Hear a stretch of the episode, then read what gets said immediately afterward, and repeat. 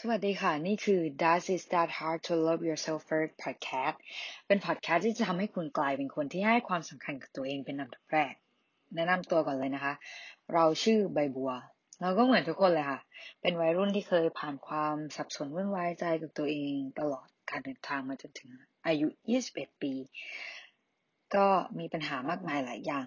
หลายคนตั้งคำถามนะคะว่าการรักตัวเองเนี่ยมันสำคัญขนาดนั้นด้วยหรอ แล้วก็มันทำง่ายยากหรือง่ายขนาดนั้นด้วยหรอ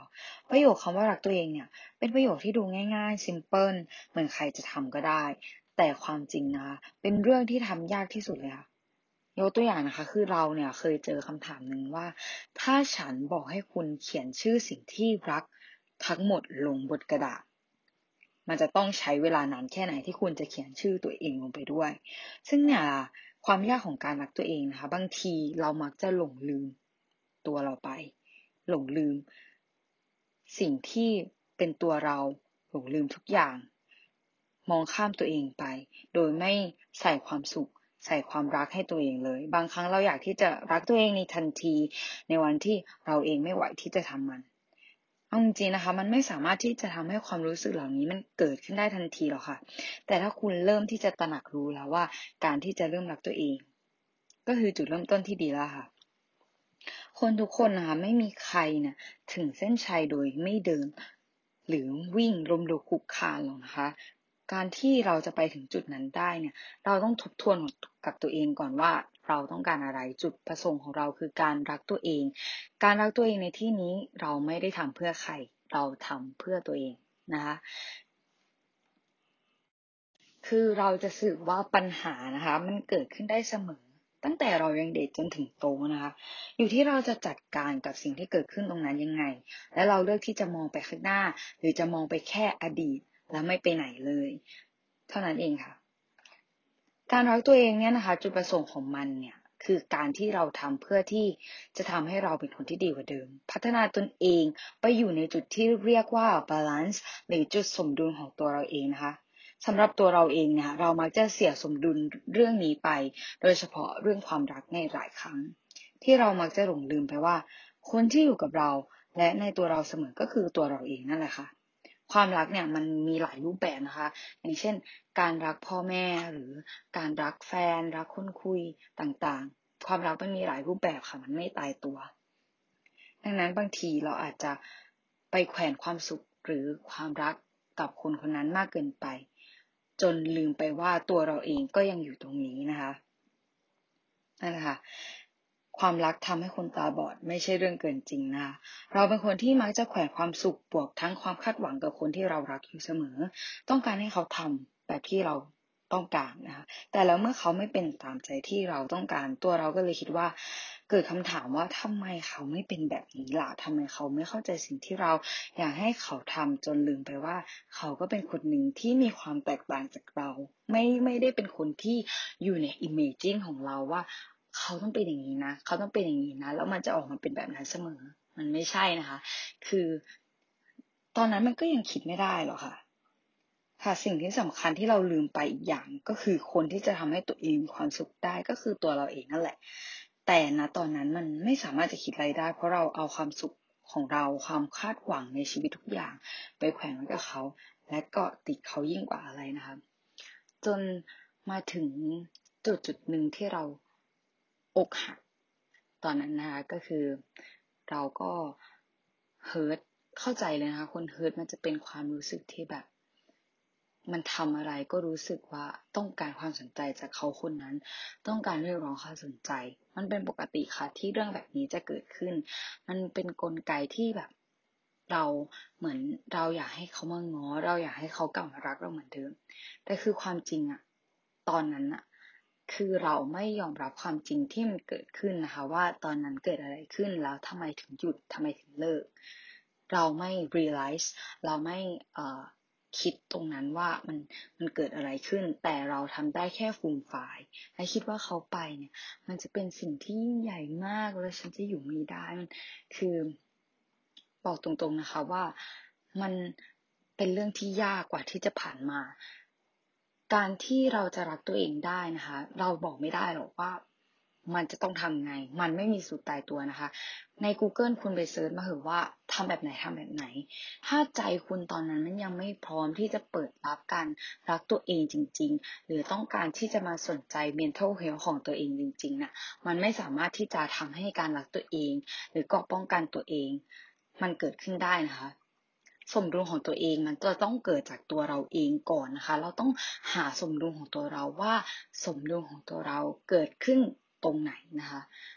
อะเล่าต่อนะคะ หลังจากตอนนั้นก็เฮิร์ตมาหนึ่งปีนะคะ เป็นเวลาที่ค่อนข้างที่จะไม่น้อยนะคะ เพราะว่าเราเป็นคนที่เสียสูญไปเลยทำอะไรก็ไม่เป็นตัวของตัวเอง อยากทำตามคนที่เขาประสบความสำเร็จกับความรักของเขาทำไม ก็คำถามกับตัวเองตลอดว่าทำไมเราถึง ไม่เป็นอย่างนั้นน่ะทำไมเราถึงไปต่อไม่ได้ทำไมถึงเป็นเหมือนคนอื่นไม่ได้ ที่เขามีแฟนแล้วเขาสามารถรักษาความสัมพันธ์ตรงนั้นได้ เราเกิดคำถามกับตัวเองตลอดนะคะแต่เราไม่เคยที่จะหันกลับมาหาตัวเองแล้วดูแลใจตัวเราเองก่อนเรากลายเป็นคนที่โทษตัวเองทุกอย่างเลยว่า หรือเราไม่สวยพอ หรือเราไม่ดีพอ หรือ หรือหรือหรือเกิดคำถามกับตัวเองมากมาย จนไม่เป็นตัวของตัวเอง การทำอะไรต่างๆ เราไม่สามารถไฟล์ myself ได้เลยนะคะว่าเราเป็นเป็นยังไงตอนนั้นรู้สึกยังไง เราไม่สามารถจัดการกับอารมณ์ความรู้สึกตอนนั้นได้เลย ค่อนข้างที่จะแย่เลยนะคะ คือเรื่อยๆมาเรารู้สึกว่าเราอึดอัดที่เราเป็นอย่างนั้นคือ มันเริ่มที่จะรู้สึกว่า เรื่องนี้มันส่งผลกระทบกับเราในชีวิตประจำวันมากเกินไป มันทำให้เราไม่มีสมาธิในการที่จะโฟกัสกับตัวเอง อย่างเช่นออกกำลังกายไป ออกกำลังกายเพื่อที่จะหุ่นสวย เพื่อที่จะไปแข่งกับเขา เพื่อที่จะได้ไปกลับไปคืนดี คือทุกอย่างมันเป็นการทำเพื่อคนอื่นเสมอ มันไม่ได้เป็นการทำเพื่อตัวเราเอง ไม่ได้บอกนะคะว่าคนอกหักปุ๊บ จะ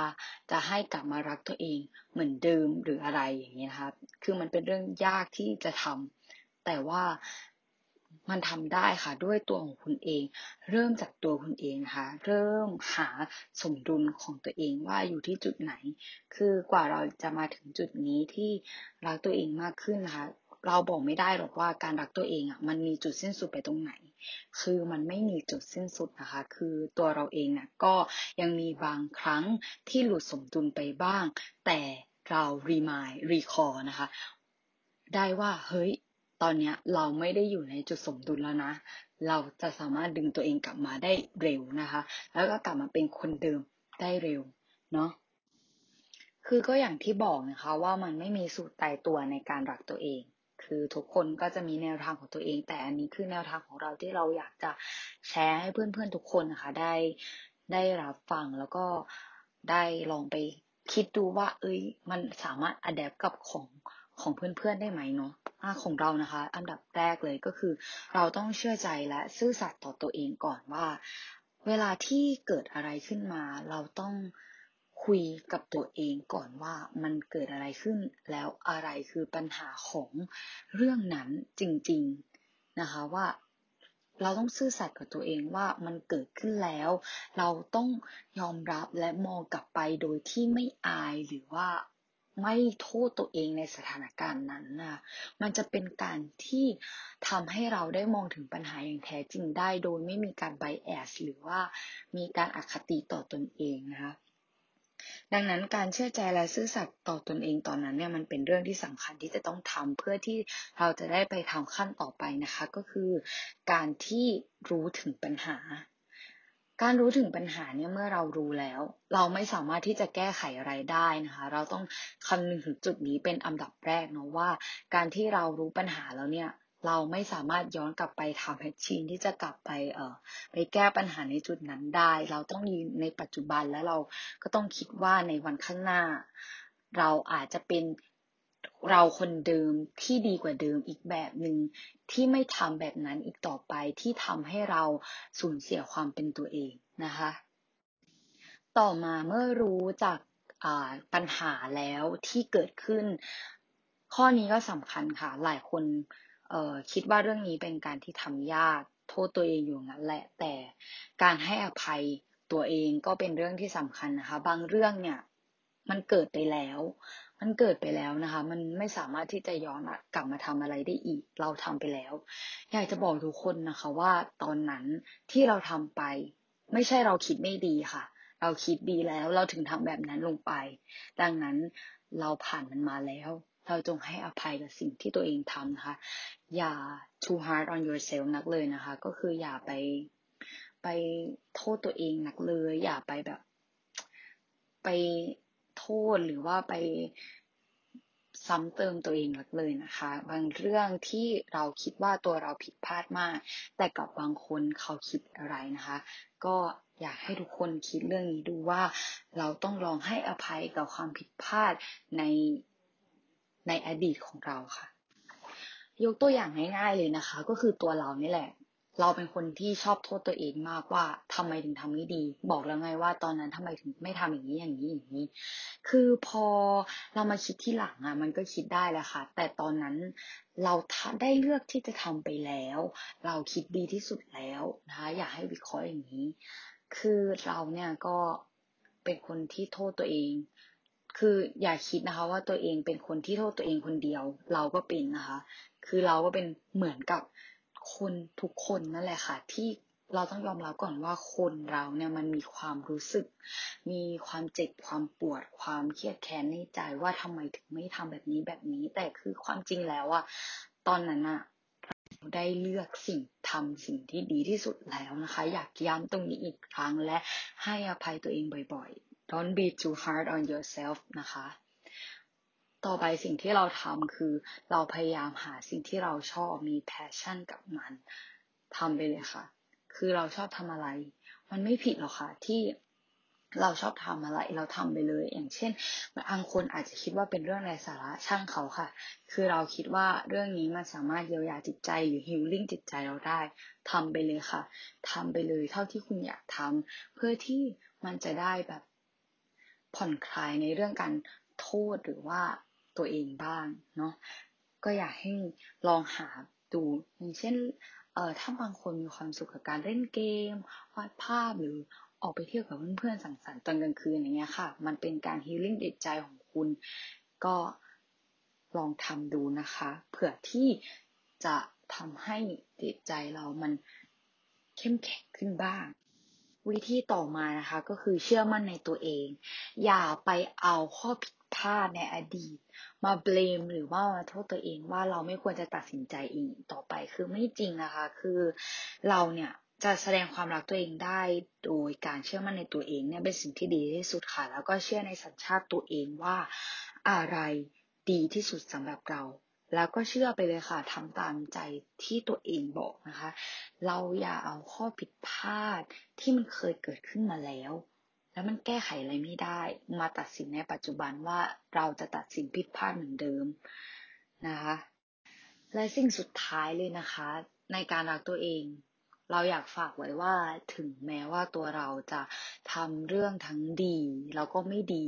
หรือเรื่องใดที่เคยเกิดขึ้น แล้วมันทำให้มันเป็นข้อผิดพลาดหรือเป็นจุดดำเล็กๆ ในชีวิตของเรานะคะ ก็อยากให้ทุกคนก้าวข้ามผ่านสิ่งนั้นไปให้ได้นะครับ ก็อยากให้ทุกคนมองเอ่อสีขาวรอบตัว สีขาวแบบแทนความสุขที่อยู่รอบตัวนะคะ คือบางทีเราได้ทำข้อผิดพลาดแค่จุดเดียวที่เป็นจุดดำในสีขาว จุดเล็กๆ เราก็พยายามไปเพ่งถึงตรงนั้นอย่างเดียว โดยที่ไม่นึกถึงสีขาวความสุขรอบตัวเราที่มันเกิดขึ้นเลยอย่างความสุขเล็กๆ น้อยๆ เราอาจจะมองข้ามมันไปนะคะ ก็อย่าไปเพ่งเล็งกับจุดดำจุดเดียวหรือหลายจุดที่มันเกิดขึ้นในชีวิตเราพยายามมองสีขาวที่มันอยู่ข้างนอกรอบกว้างนะคะ ที่มันเกิดขึ้นในตัวเรา เอาความสุขเหล่านี้ ลองเอาความสุขเหล่านี้มาเติมเต็มในหัวใจเราดูบ้างนะคะ อะไรที่ผิดพลาดไปแล้วก็อย่าไปลงโทษหรือไปโทษตัวเองนักเลยค่ะค่ะแล้วสุดท้ายนี้นะคะ ก็อยากให้ทุกคนนะคะ จดจำไปตลอดว่า คนที่อยู่กับตัวเราอะตลอด ตลอดเวลาเลยนะก็คือตัวของเราเอง คนที่จะก้าวข้ามผ่านเรื่องร้ายๆไปได้ ไม่มีใครช่วยได้ค่ะ นอกจากตัวของเราเอง วันนี้ก็มาแค่สั้นๆอินโทรก่อนนะคะสำหรับ That is that hard to love yourself podcast นะคะ แล้วก็คอยติดตามพอดแคสต์ที่จะแชร์ประสบการณ์ทั้งพัฒนาตัวเอง และเอาตัวเองมาเป็นอันดับหนึ่งด้วยนะคะบ๊ายบาย